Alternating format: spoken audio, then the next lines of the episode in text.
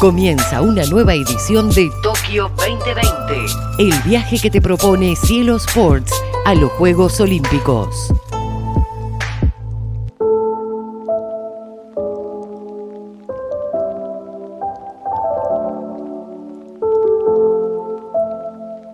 Continuamos este viaje por Japón y nos detenemos para una charla apasionante. Guillermo Hunt es el embajador argentino en Japón y nos abre la puerta de la embajada para contarnos su experiencia, el vínculo entre la Argentina y Japón, una relación de muchos años que busca solidificarse aún más en el futuro. Una mirada, la de Japón hacia la de Argentina y la de Argentina hacia Japón, de la experiencia personal del embajador argentino en Tokio. Guillermo, ¿cómo le va? ¿Cómo anda? Gracias por este tiempo. Muchas gracias, muchas gracias por esta, posibilidad de, de, entrar en contacto con, toda la audición de ustedes. Eh, les mando un saludo grande y por supuesto a disposición para cualquier consulta, para cualquier inquietud que tengan sobre Japón y sobre las posibilidades de Argentina en la relación con Japón. ¿Qué ha vivido en este tiempo allí en Japón? La verdad, voy a tratar de resumir estos cinco meses desde que llegué a, como embajador en, en Japón, a Tokio, en un viaje, un viaje que hice el día 5 y 6 de agosto a Hiroshima con motivo de la ceremonia en memoria de las víctimas de la bomba atómica, que fue el día 6 de agosto de 1945 a las 8 y 15 de la mañana y en esa hora se hizo la ceremonia. El viaje fue en tren, el llamado Shinkansen, que fue el primer tren de alta velocidad que hubo, eh, después vinieron los europeos, los chinos, un viaje que más o menos son 850 kilómetros de largo, que atraviesa seis ciudades antes de llegar a Hiroshima, son 850 kilómetros a través de ciudades. Creo que esto me impactó muchísimo. Primero porque muestra la geografía de Tokio, montañas llenas de ciudades, con mayor o menor densidad de población, en todo caso más edificios, menos edificios, pero lo que es muy impactante, aparte de la altísima densidad poblacional, ciudades en medios de montañas y muchas montañas, como en la geografía japonesa, pero también al lado del alto grado de desarrollo económico, que es conocido por todos, eh, un bajísimo nivel de desempleo, el 2,9%, ahora en la pandemia, era el 2,1% antes, un bajísimo nivel de pobreza y una sociedad, yo diría, equilibrada, bastante equilibrada entre los que más tienen y los que menos tienen, con mucho respeto por, por el trabajo, por la ocupación, tratando de, de ocupar a toda la población y con niveles de desarrollo tecnológico, económico, social, educativo, muy importantes en cualquier eh, rubro de estos que, busquemos. Entonces, si yo quisiera tratar de hacer un, un resumen, diría, Japón, una sociedad tecnológicamente avanzada, económicamente muy desarrollada y con mucho equilibrio eh, socioeconómico entre todos los segmentos de su población. Muchos hablan de la disciplina. ¿Cuánto cree, si es que en esta experiencia de meses viviendo allí, influye esa disciplina para este relato y esta experiencia que usted está teniendo? Sin duda, influye, ha influido mucho en la pandemia, ha influido mucho en los bajos niveles de casos y bajísimos niveles de fallecimientos. Eh, es muy difícil ver en algún lugar un japonés sin barbijo, muy difícil. Y luego ya había prácticas de usar el barbijo desde hace muchos años para evitar el contagio de una gripe. El que se sentía resfriado usaba barbijo para no contagiar al prójimo. Entonces hay un respeto, un equilibrio entre el individuo y, y la sociedad muy, muy interesante. Ese equilibrio se percibe también que lo privado es muy privado y que no trasciende en lo público respecto de costumbres y formas de sentimientos quizás totalmente distintos a los que tenemos en Occidente? No me atrevo a,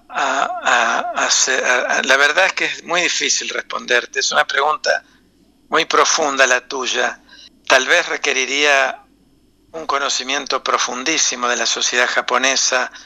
Eh, sin duda, eh, a nosotros se nos hace difícil entender muchas costumbres que tienen 2.500 años de antigüedad en una sociedad además culturalmente muy homogénea, por ser una isla y por ser, por tener un idioma muy propio y por tener una cultura muy propia. Cuando hace su, su descripción de las distintas civilizaciones alrededor del planeta, ubica a la japonesa como una civilización diferenciada, distinta. Y yo diría que los japoneses preservan mucho esta individualidad, esta individualidad cultural que ellos tienen y que se manifiesta en los más variados aspectos, desde la religión hasta todos los aspectos de, la cultura y de la historia japonesa. El trabajo inmediato, si quiere, en línea de tiempo, cómo lo puede ordenar o cómo lo puede plasmar para aquel que lo está escuchando y comparte su experiencia, tanto desde lo diplomático y desde lo laboral hasta su experiencia personal. Bueno, yo diría que, sin duda una, una, tal vez me faltó decir que una cosa muy clara del día a día y de la, de la, vida en Japón es la seguridad que hay eh, en, en, cualquier calle, en cualquier rincón de cualquier ciudad de Japón. Y luego, eh, de cara al trabajo cotidiano de la embajada, estamos muy enfocados en, en incrementar el comercio de los productos que ya están y de las empresas que ya pudieron desembarcar en Japón, tratar de incrementar hacia nuevos productos y nuevas empresas y especialmente en dos áreas de inversión que tienen que ver con la energía y la minería.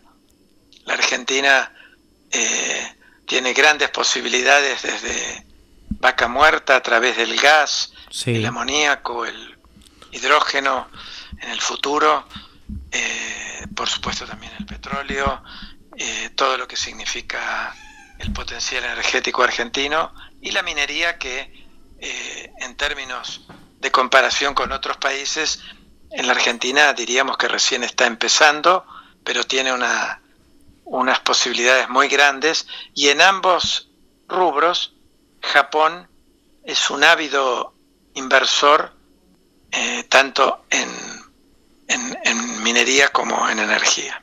Tokio 2020. Tokio 2020. Una mirada más allá de los Juegos Olímpicos. De la experiencia de Juegos Olímpicos, ¿cómo lo ha vivido? ¿Qué le ha quedado? ¿Qué cree que ha pasado también en esta historia de pandemia? Un poco de, la charla que teníamos, donde Japón quizás al mundo no se pudo abrir o no se pudo mostrar como realmente hubiese querido o hubiese podido en otra circunstancia. Claro, fueron unos Juegos Olímpicos muy raros en el sentido de que todo estuvo adentro de burbujas, los periodistas en una burbuja que no podía mezclarse con, con otros, los atletas en otra burbuja, eh, los miembros de todo el Comité Olímpico también en otra burbuja, los, los países que enviaron funcionarios también en otra burbuja, era todo eh, con, muchísimos protocolos de seguridad para evitar los contagios y creo que en ese sentido Japón eh, fue una organización muy compleja, pero yo diría que fue exitosa porque hubo un bajísimo nivel de contagio en, en la Villa Olímpica, ¿no? En, total eh, hablan de alrededor de 400, 400 contagios para un ingreso en total de alrededor de 50.000 personas del exterior.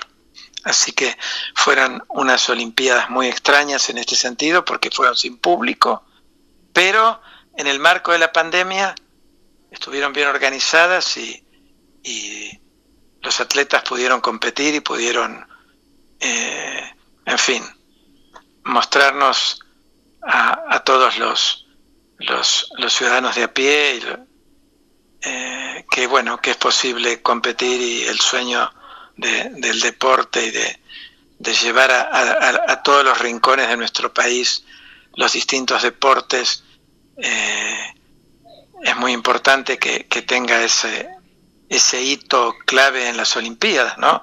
Más en el caso argentino, donde los deportes colectivos como el fútbol, el vóley, el rugby, el hockey, tanto de mujeres como de varones, eh, y lo mismo el fútbol, son, son tan importantes. Esa experiencia que le queda de los Juegos Olímpicos, esa organización, puede ser el ejemplo para aquellos que cotidianamente no conocen Japón, para describir claramente lo que es su organización, ¿no? Que haya podido dar cuenta de los Juegos Olímpicos en este contexto y de esa forma que usted lo describe, evidentemente es porque de fondo hay un trabajo muy importante que explica esto, su cultura, su organización. Así es, así es, sí. Respecto, respecto del deporte, ¿le deja una nueva agenda en su trabajo diplomático entre Japón y Argentina estos Juegos? Bueno, sí, entre Japón y Argentina hay, hay muchos contactos deportivos a nivel de las federaciones de, hockey, a nivel del fútbol. Eh, se está abriendo un espacio interesante para el fútbol femenino. Eh, así que hay mucho por hacer, hay muy buenos, muy buenos, muy buenas vinculaciones este, en, muchas ramas deportivas y, y en algunas en las que Argentina es muy fuerte, este Japón mira, mira a la Argentina también eh, buscando eh, entrenadores, buscando jugadores, buscando, en fin, eh, competencias con los argentinos, etcétera. Su mirada es la de muchos argentinos respecto de Japón, a título personal, pero es una experiencia que, que vale la pena ser escuchada y replicada. A la inversa, con qué se ha encontrado en este tiempo de Japón respecto de la Argentina. ¿Qué mirada? ¿Qué se conoce? ¿Qué se puede en este tiempo trabajar también a partir de lo que puedan realizar ustedes desde la embajada? Bueno, Japón, Argentina, yo te diría eh, apuntando a aquellos áreas que a Japón le interesan eh, a ver, voy a dar un ejemplo práctico. El litio. Eh, Japón en 2012 inició hoy empresa Toyota Tsuyo, que es una minera, eh, un proyecto muy importante de, litio, que está en plena expansión, va a seguir aumentando, incrementándose entonces Japón mira Argentina, eh, eh, yo diría, como una plataforma para, para exportar a América Latina. Las experiencias que yo ya contaba de, las automotrices japonesas que exportan camionetas y, y la, Toyota CW4, la 4x4 al resto de América Latina, ya en Argentina como parte del Mercosur y como plataforma de exportación a varios países de, América Latina. Guillermo, le agradezco este contacto, la posibilidad de contar su experiencia también tan cercana y tan real de lo que es Japón, de lo que es su vida a partir de estos meses y seguramente en alguna otra instancia estaremos renovando ese diálogo para conocer un poco más a partir de esas experiencias personales sobre Japón. Gracias, gracias a todos a ustedes y a, y por supuesto que a disposición para cualquier consulta. Gracias.